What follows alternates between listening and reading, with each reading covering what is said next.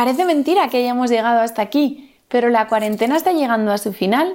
La gente mayor ya puede salir a pasear, los niños, por fin, pobrecitos míos, encerrados tanto tiempo, ya pueden correr, ya pueden jugar, aunque no sean los parques, pero bueno, por lo menos pueden salir con sus juguetes y darles el aire.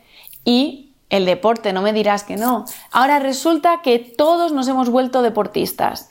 El problema es que algunos lo eran antes y lo controlan y otros no. Te lo digo segurísimo porque lo he estado viendo estos días en urgencias de trauma. No tenéis ni idea el número de personas que han venido con esguinces, hasta fracturas, caídas, puntos, bueno, hemos tenido que hacer de todo. Así que porfa, déjame que te dé un consejillo.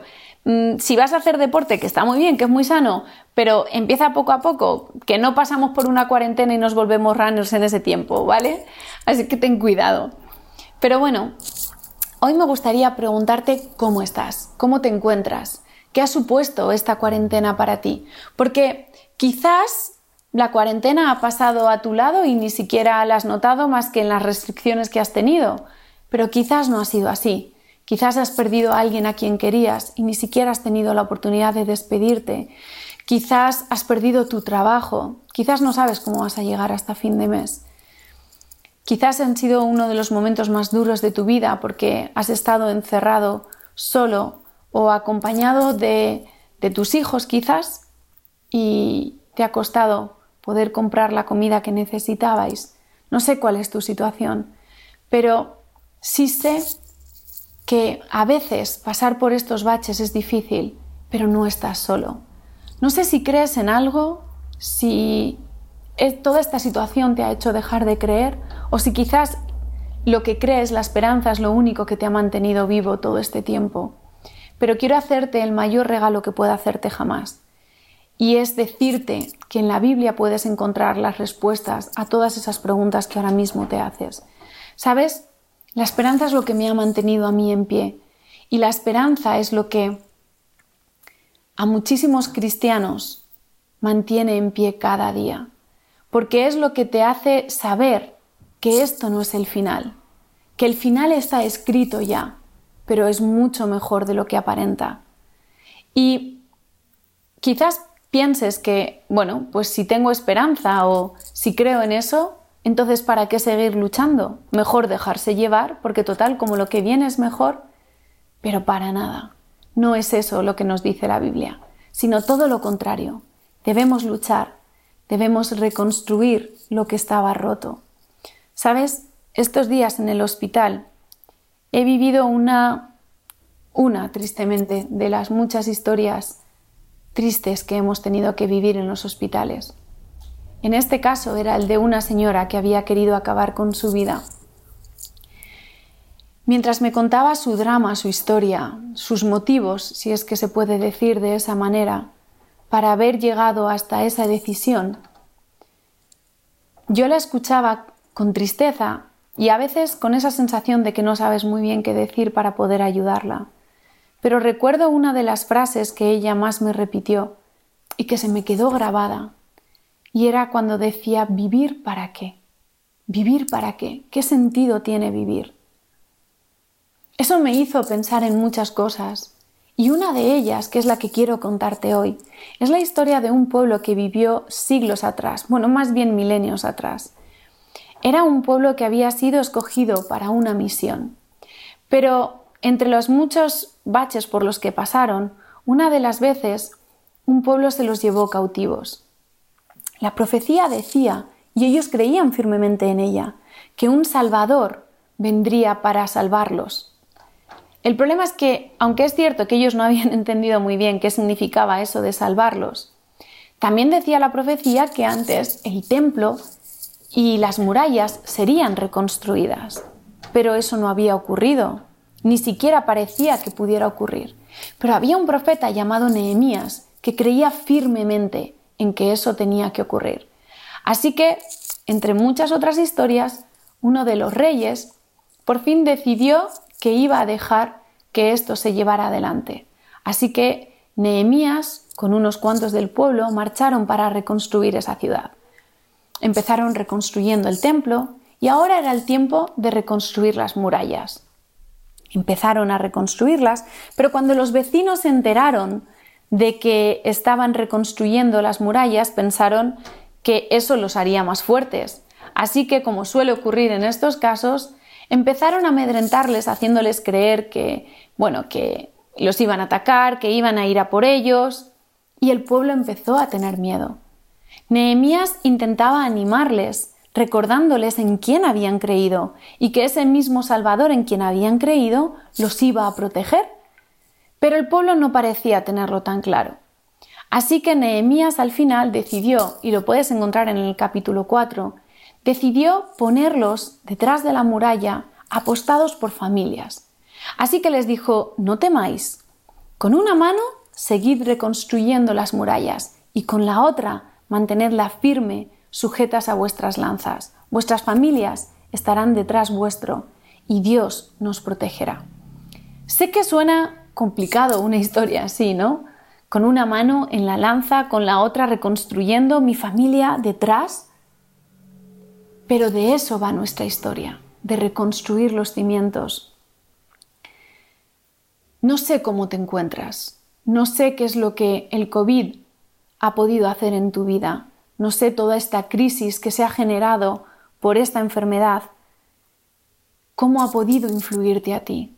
No sé cuánto daño te está haciendo, no sé si has perdido tu trabajo, si has perdido las ilusiones que tenías, quizás tus estudios, o quizás ni siquiera ha hecho falta que el COVID viniera a destruirte, porque quizás los problemas que ya de por sí tiene este mundo te estaban destruyendo.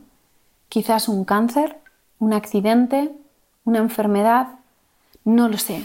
No sé qué puede haberte hecho daño, pero sé que el mundo se encarga de destruirnos, como aquella muralla de Jerusalén, caída, con las piedras por todos los lados y con familias teniendo que reconstruirla.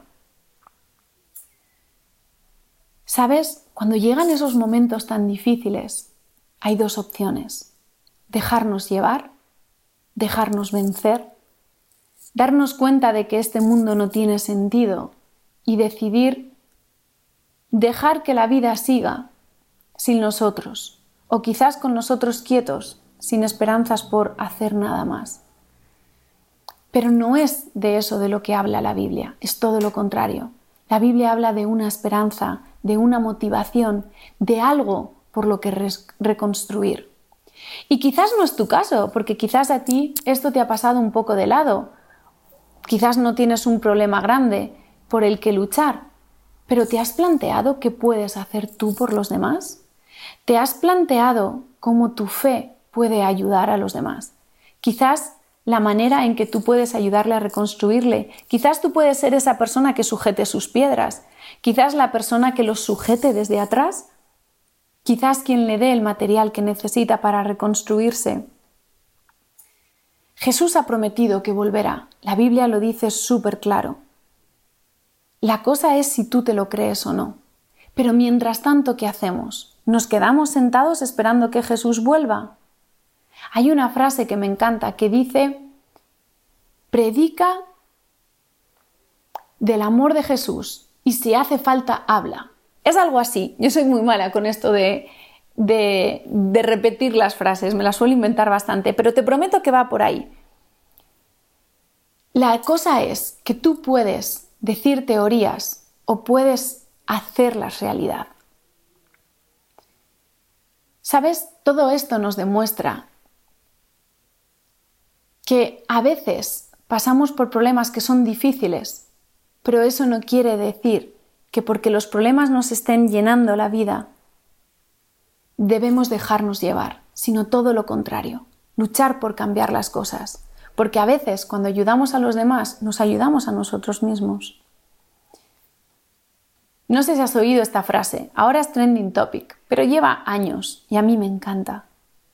Un día menos un día menos para un día menos para abrazar a los que se han marchado, un día menos para seguir lejos de aquellos a quienes hace tiempo que no vemos, un día menos para salir sin restricciones, un día menos para irnos de vacaciones.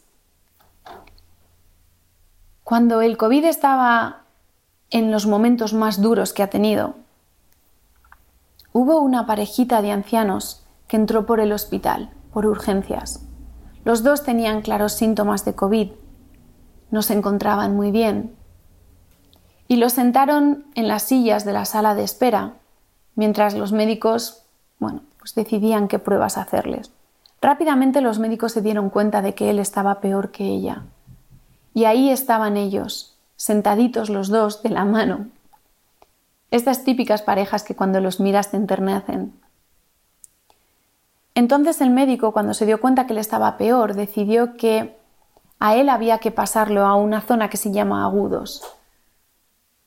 Y entonces vinieron para buscarlo, pero la mujer se aferró fuertemente a la mano de su marido y le dijo a la enfermera que estaba allí, por favor, dejadme ir con él. No os lo llevéis, porque no sé si os lo lleváis y lo volveré a ver. Aquella enfermera que sabía que ella tenía razón y que podía no volver a verlo, se volvió loca encontrando una cama donde ponerla a ella a su lado.